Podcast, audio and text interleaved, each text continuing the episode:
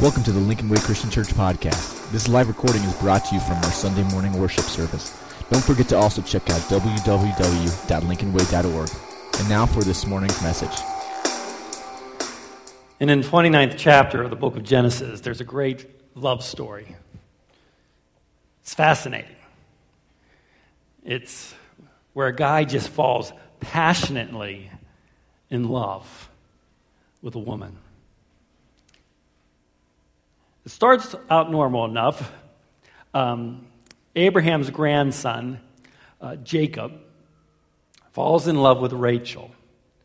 And the story takes some twists and turns to it. So we're going to look at that and see how it applies into our lives in the falling in love.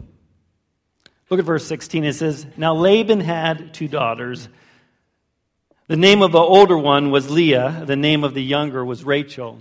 And Leah had weak eyes, but Rachel was lovely in form and beautiful. Jacob was in love with Rachel and said, I'll work for you seven years in return for your younger daughter, Rachel. Jacob loves Rachel. And, and he works out this deal. Here's the deal I'll work for you seven years, you give me your daughter Rachel. And what we know about Rachel up to this point is that she is hot. I mean, that, you know, that, that, that's basically what it means when it says that, um, um, that she was lovely in form and beautiful. I mean, she was just good looking. That's what we know. And we also hear a description of the older sister, Leah. It says that she has weak eyes. Now, now actually, and, and the commentators tell us that, that weak eyes was really a compliment. It meant that she had delicate eyes, that she had really nice eyes. Now, guys, let's think about this. You're set up for a blind date, and the description you get is that she has delicate eyes. That's not too comforting. Uh, uh, I mean, just, just that's all you, that's all you get. I mean, delicate eyes. It's sort of like, well, she has a nice personality. Uh, you know, you know, you just know that you're, you're a little bit in trouble. But Jacob is in love with Rachel. He works his seven years. And let's see what happens next. Verse 20. So Jacob served seven years to get Rachel. But they seemed like only a few days to him because of his love for her. Isn't that just so romantic? Isn't that so just so wonderfully warm and romantic? But then it sort of goes downhill from there. It says, And then Jacob said to Laban, Give me my wife. My time is completed. I want to lie with her. I mean, he, he just gets right to the point, doesn't he? He just gets right down to it. And he just says, you know, you know this, is, this is what I want.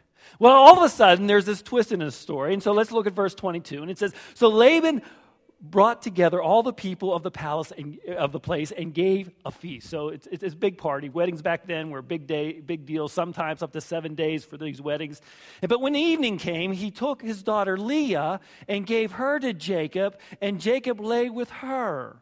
Let's jump down to verse 25 and see what happens. When morning came, there was Leah.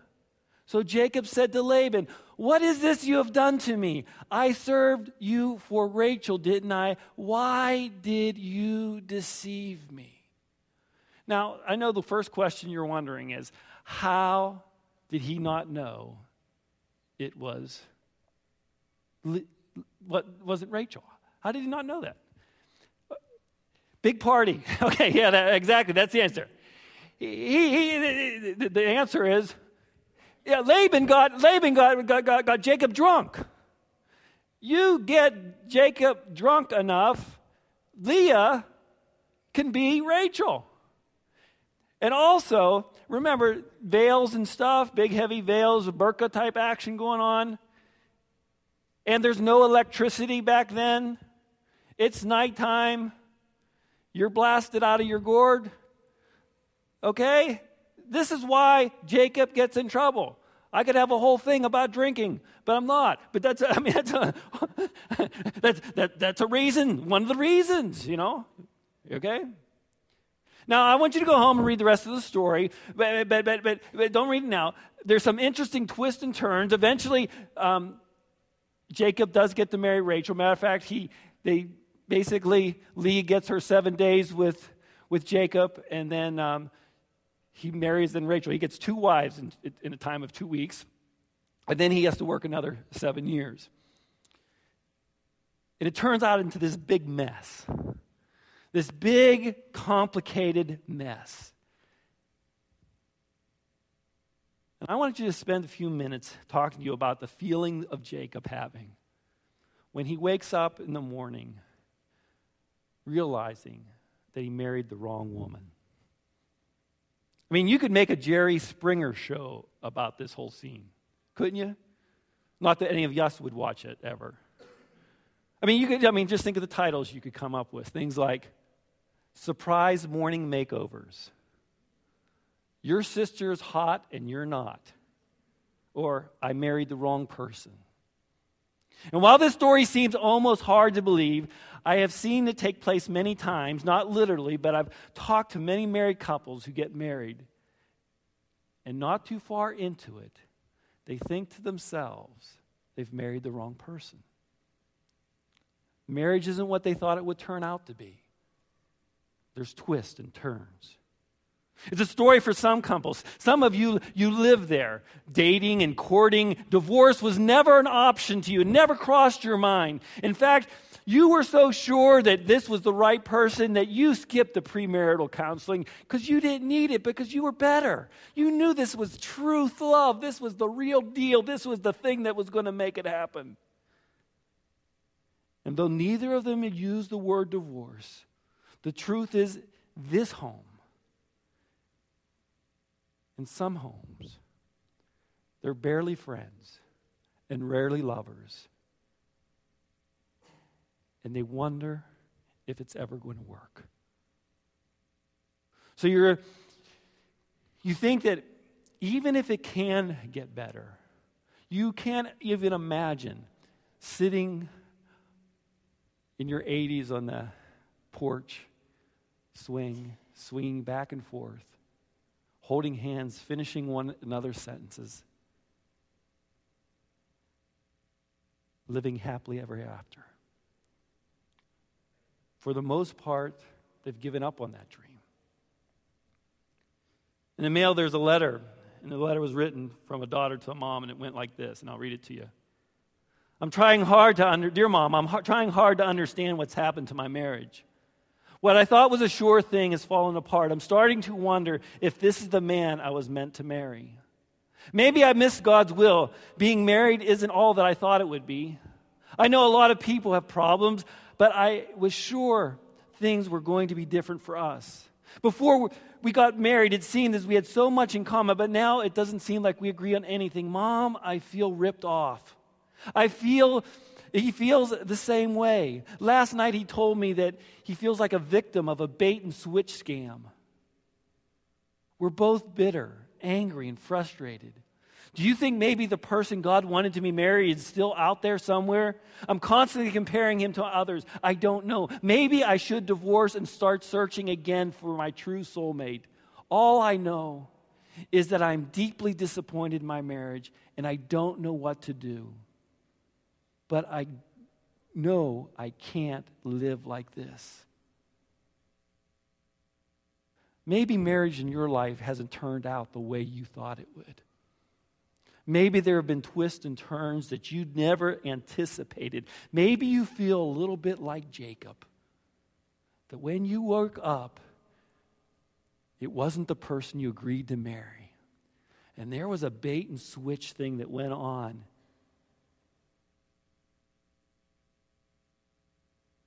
And maybe your marriage isn't on the rocks. And I wonder if some of you have just settled in. You settled for less than the incredible partnership that God wants you to have. And so, for the next few minutes, I want to talk about how we end up getting there into that disappointment stage. I think most of us start out with high expectation, high hopes, and we found the right person or we're, we're going to live happily ever, ever. But then you start to wonder is this the person I was meant to marry? I read an article um, just recently, and, and, and the article was about a couple that was married 21 years. And at 21 years, they were in a six months bitter, bitter, bitter divorce. After the six months had passed, the divorce was over. The husband signed up for one of those internet um, dating service deals, you know? And so he put his information in there, one of those profiles, eHarmony deals. And they live in a large metropolitan city. And guess what happened? Guess who his first choice was? His ex wife. So nine months later, they got remarried. And their hope is that they will have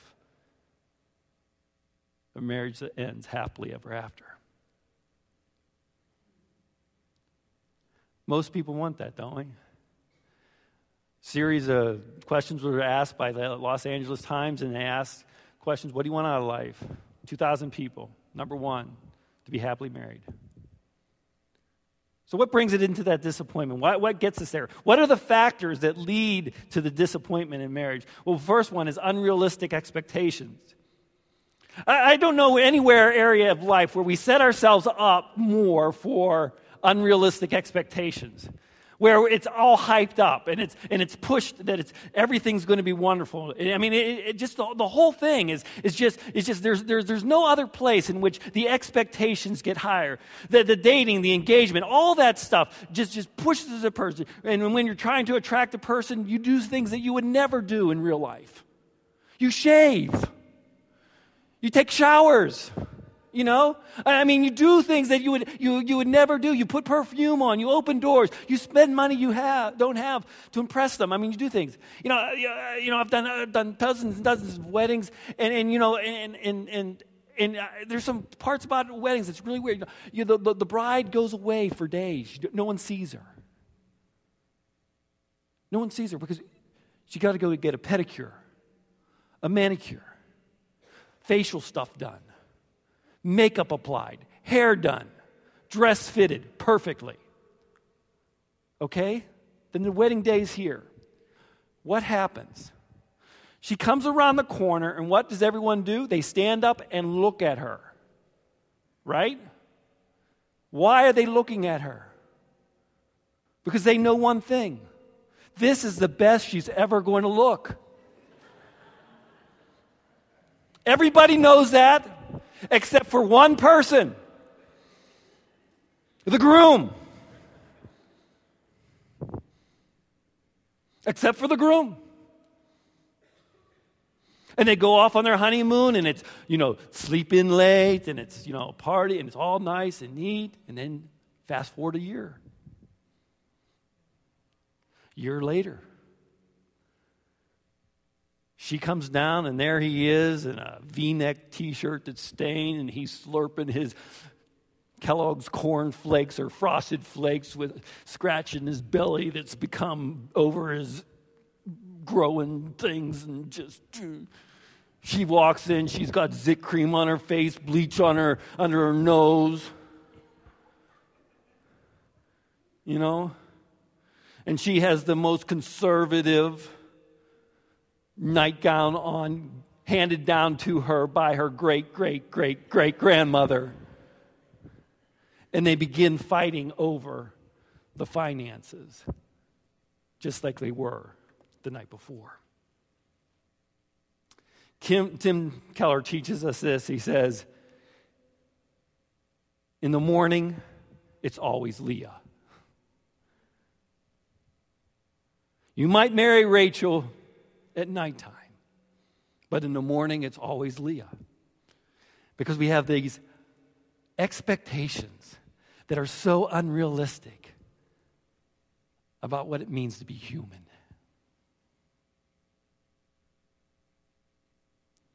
There's also another as the unconscious roles. Whether you know it or not, you enter into a marriage with some ideas about what a husband or a wife should do in their relationships.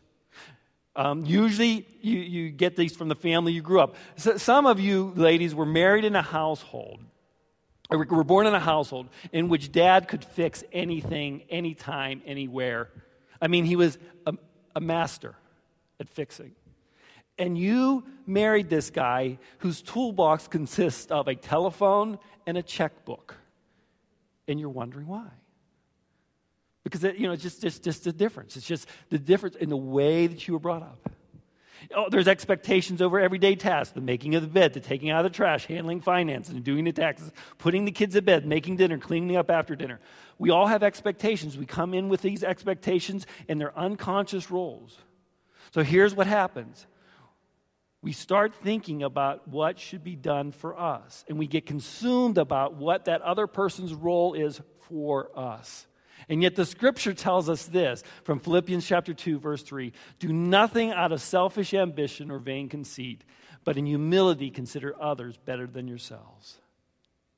Another another factor that leads to disappointment is unanticipated differences. On the front of a book that was once written, before marriage opposites attract, after marriage opposites attack. Um, you know, and I, I, think it's true. There, there's something, I don't know if it's in God's humor or God's design, that He attracts us to people who are different from us. Not just the basic, I mean, uh, men and women are just basically different in many, many, many ways, but our weaknesses and our, and our strengths, they, they come together. And uh, one guy wrote it like this He says, God did not um, give us marriage to make us happy as much as to make us holy, and He brings these two people together. And so I just want to just, just, just think about some of these differences. We're just going to take a little bit of a poll here. It says, how many in the room, the couples, where one person, a couple, is a little bit more organized, a little bit more detailed oriented, a little bit more structured, and the other person is a little bit more unorganized, a little bit. Do we have any? Raise, raise your hand, raise your hand. Okay, yeah, I mean, okay, yeah, different ones, different ones, okay. All right. Uh, how many in this room um, are, are, are married? You're a morning person, and maybe you're married to an eve night person. Okay, anybody in there? Anybody in that kind of category? Uh, how many in there? Here's one, here's one, here's one. How many of you are you know, you're married to, you're, you're, one of you is more quiet and introverted, and then the other one is more extroverted out. And so, so I mean, you ain't got any of those here? So, so, so uh, yeah, all the extroverted raised their hands, you know. I mean, I mean, it just it seems like, you know, it brings that together and, the, and, and, and, and, and, and brings tension. Okay, it, it, comes like this. When it comes to talking and sex, one person thinks there's, there's, that's all we ever do, and the other person thinks we never get any of it done. I mean, and it's just the way, you know, just those differences, just those differences, how it works. And when we get married, and is the husband points to the wife and say, let's fix you. And then the wife looks at the husband and said, let's fix you because you are the problem. And when they hear that, let's fix you, let's fix you, you can almost hear the announcer saying, and let's get ready to rumble. I mean, that's what's going to happen, right? Tension. But the scriptures tells us in Ephesians 4 2, be completely humble and gentle, be patient, bearing with one another in love. Appreciate those differences. Be patient with one another in love. Another one is unexpected challenges. Unexpected challenges can really come into our lives. John Ortberg says, sometimes he wants to sit down with couples who are ready to get married and say this. This is what he wants, he wants to say. Do you have any idea what till death do, us part means? It means dirty dishes, bounce checks, financial crisis. It means career struggles, time pressures, mortgage payments, and sickness. It means fighting over whether you're going to watch the World Wrestling Federation or the Disease of the Week movie. It means w- watching his hairline recede and his waistline advance. It means watching the skin under her arm get loose and flabby. It means navigating family issues and emotional problems and aging and challenges that you can't even think of right now. And you know what? I was thinking about this, and I was just thinking about Tynan and my last six months. And just, you know, Tynan had surgery. We had significant parental issues that, that, that we were working through. I've had surgery twice. You know, did she sign up for this? Did I sign up for this? Yes. But we don't think we signed up for it. And we think, and we learned that our dad has, has cancer. And, and I mean, just all these things, last six months. See, did you sign up for the challenge? Yes, you did. Because he said, for better, for worse, for richer, for poor, in sickness and in health, you signed up for this. And almost every marriage is guaranteed to run into some challenges. There's also the unforgiven past that disappoints. This is where, you, and we're going to talk a lot about more about this next week, but I just want to just hit a little bit here. This is where you're constantly bringing up past mistakes in the relationship. So there is a lot of guilt and bitterness, a lot of accusations and defensiveness. You find out he has, has had debt that he never said anything about, and she had a relationship in her past that she never failed, and she failed to mention. In Hebrews 12 15, it says this See to it that no one misses the grace of God, and that no bitter root grows up to cause trouble and defile many. See, if you don't forgive, a bitter root will rise up. You know what? Nothing's worse than being a bitter old man or a bitter old woman. You've met them. Some of them you know them by mom or dad. and you don't want to turn into that. And forgiveness is the key. Now, we've looked at some things that cause disappointment. So, what are we going to do about it? I mean, what, what do you do about this? What, what, what, what do you do? This is usually where, you know, the preacher comes up and gives seven quick steps in order to fix all of the disappointments in lives, or 10 quick fixes to bringing back the romance in your life, or six suggestions for lasting love. I'm not going to do that today. Because you know what? If your marriage is having a little difficulty, you can get those books. You can read Love and Respect. You can watch Dr. Phil. He's, he's really not that bad. I mean, he, he's got some good stuff. You know, some of the other guys are quacks, but Dr. Phil saw him, saw him share his faith on Christian radio, television. I mean, just really, it's real sincere. So underneath all that goofiness is, you can learn some things. See, it would be like this. If, if you were to come to me as a doctor and you had a cough and I gave you cough syrup, but really the underlying problem was a cancer, you might feel better. The cough syrup might do some good for you. Oh, take it. Yeah, it feels good. Does good little, little, little trick for me helped me out, but didn't take care of the problem. And I know there's a lot of helpful suggestions, but I don't want us to go treating symptoms. I want us to go to the core of the issue. I really believe at the heart of disappointment in marriage, the heart of disappointment in life, primarily deals with a spiritual issue. I really believe that it's a spiritual issue. I really believe the cause of it is most of the time about the spiritual condition of the heart. Psalms 127, verse 1, it says, Unless the Lord builds the house, its labors labor in vain. You can practice patience. You can do what I talked about last week about how to handle conflict. And I think those are good things, and I think those are important things for you to do.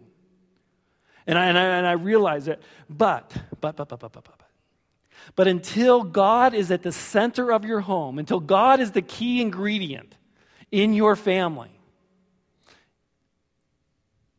you're just going to be dealing with symptoms. Now, some of you are saying, hey, wait a second. Wait a second. Let's back up the truck here. We've got a good marriage. My husband doesn't even believe. My wife doesn't even care about Jesus. Our marriage is going along just fine. I'm not saying that you can't be happy, and I'm not saying that you can't be, get to your 50th wedding anniversary. What I'm saying is this what I'm saying is that you're going to miss out on a whole dimension, a whole dimension, a whole new level of married life. For God designed marriage for Him to be in the center of it. Now, Marriage and Divorce magazine gives statistics that state that when a husband and wife are committed to attending church together regularly, when they read their Bible and pray together faithfully, the divorce rate drops to 1 in 105. No, it's 1 to 1,105. Does that improve? Yeah. One out of a thousand instead of one out of two or three. God is the one who created marriage. So when we talk about marriage, the challenge and our tendency is to first to point our finger at our spouse and say, You've got the problem. You need to be fixed. He doesn't provide for me the way that he does. She doesn't take care of herself, or she doesn't clean the house the way that she should, or he doesn't, and she doesn't, and you don't, and you can't, and you always, and you never, and yeah.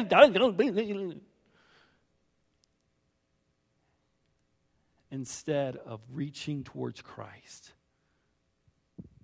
Or you point at yourselves and say, well, the chemistry's gone. I've lost that love and feeling. The question I have for you is this you need to ask yourself this question Am I personally growing in an everyday, genuine, real, authentic relationship with Jesus Christ?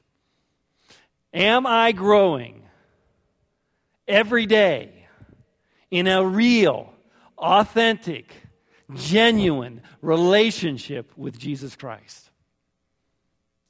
That's the central issue. That is the central issue. Now, why is it a key ingredient? First of all, because God gives us the Holy Spirit. When we have, have the Holy Spirit in our lives, when we accept Jesus Christ as our Lord and Savior, God gives us the Holy Spirit. And He says this, is that you will have the fruit of the Holy Spirit. The fruit of the Holy Spirit is love, joy, peace, patience, kindness, gentleness, faithfulness, and self-control. Now, if you are married to a person who has lots of love, lots of joy, lots of peace, a lot of kindness and goodness, a lot of faithfulness, a lot of self control. Guess what? That's going to be a pretty easy person to be married to, right? And if they're married to that kind of person, guess what? Eh, they're going to have a pretty easy person to be married to. So, so the key issue is this is are we growing in a genuine, real relationship with, with Jesus Christ so that the fruit, it's not like I'm going to work on patience and I'm going to work on, on self control and I'm going to work on being peaceful and I'm going to work on joy. No, you work on your relationship with Jesus Christ. That needs to be the focus. Is do you have a growing relationship with Jesus Christ? A real authentic growing relationship with him. That's the key issue. Secondly, He fulfills you.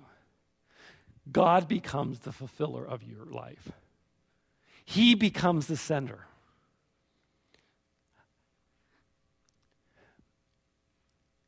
When we have that genuine everyday walk with God, you find that you turn to Him to fulfill you, to satisfy you, to meet your expectations. And when you ha- don't have a relationship like that, then you turn to your husband or you turn to your wife and you say, Now you be God to me. You be Jesus to me. Matter of fact, you become Jesus. Now, that's a pretty hard thing to come up be, isn't it? Do you ever try to be Jesus? I mean, that's tough. See, we can't fulfill. There are parts that your husband cannot fulfill in your life. There are parts that your wife cannot fulfill in your life. And so you end up disillusioned in your marriage because you're expecting them to fill places that only God can fill. Now, I was thinking about this story and thinking about, think about Leah. You imagine what it's like to be Leah? She, dad thinks that she's never going to get married. So what does she do? He do? he pawns her off as a trick. Can you imagine? You imagine what that would feel like? I mean, even your dad doesn't think you're pretty enough to get married. Wow. You imagine that? And that whenever Jacob wakes up in the morning, what's this? This isn't Rachel. Imagine. Imagine what that would feel like to be Leah. Imagine her expectations of what her marriage would be like. And she does what she does. If you, you look at the story and you continue on with the story, you will see that Leah, what she does basically is try to win the affection of Jacob. Constantly trying to win the affection of Jacob. And a matter of fact, she does one of the most important things in that culture at that time, in that she, she, does, she may not be pretty, but she can produce babies. I mean, she starts cranking them out. And you look down at verse, uh, she starts cranking out, verse 31. It says, Leah became pregnant and gave birth to a son, and she named him Reuben. You know what Reuben means? He has seen my misery. God has seen my misery. For she said, It is because the Lord has seen my misery. Surely my husband will love me now. And so, so, so out of desperation, she has this son and she calls him Reuben because he has seen my misery. And then verse 33 says, She conceived again and she gave birth to a son. And she said, Because the Lord has heard that I am not loved, he has gave me this one too. And she named him Simeon. Note Simeon means? One who hears. God hears my prayers. I'm desperate, God. Come in here and get involved. And once again, she conceived and gave birth to a son. And, and now at last my husband will become attached to me because I have borne him three sons. So he named them Levi, which means attached. You know, she even names her kids things that will help her husband realize that you need to be attached to me, that you need to love me, that I'm miserable because you don't love me, and I want you to love me. And, and God, you hear my, hear, heard my prayers. And, and, and, and, and Leah's just doing everything she can to win the affection of Jacob. But then in verse 35, she conceived again. And when she gave birth to a son, she said, This time I will praise the Lord. So she named him Judah. And then she stopped having children. Do you see what she did? She started getting her fulfillment out of God. I will praise the Lord. You know, Judah is mentioned a thousand times in the Bible. You know who Judah is? Judah. The great, great, great, great, great, great, great, great, great, great, great, great, great grandfather of Jesus. And so God had a plan for this marriage. Rachel isn't the one who will, who, whose lineage will bring about the Savior of the world. No, it's weak eyed, second place, Leah.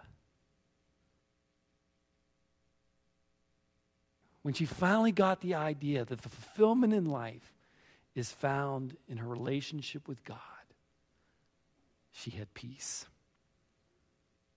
Maybe you are disappointed in your marriage, and maybe you have reason to be.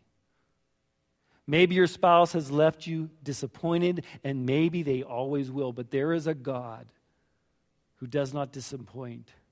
Instead of putting your hope in your desires and your needs for fulfillment and satisfaction in this earthly relationship, would you give all those things over to your Heavenly Father?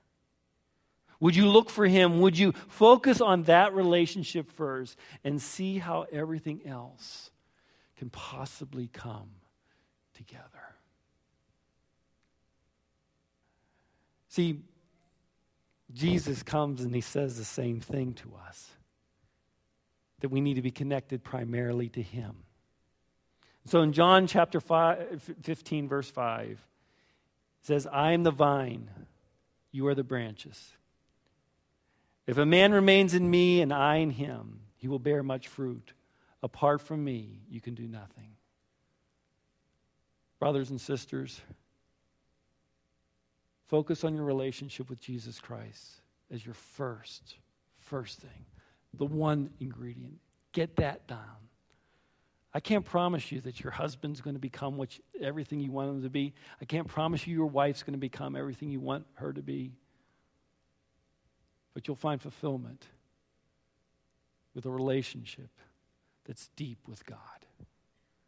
And you will become a better person to live with.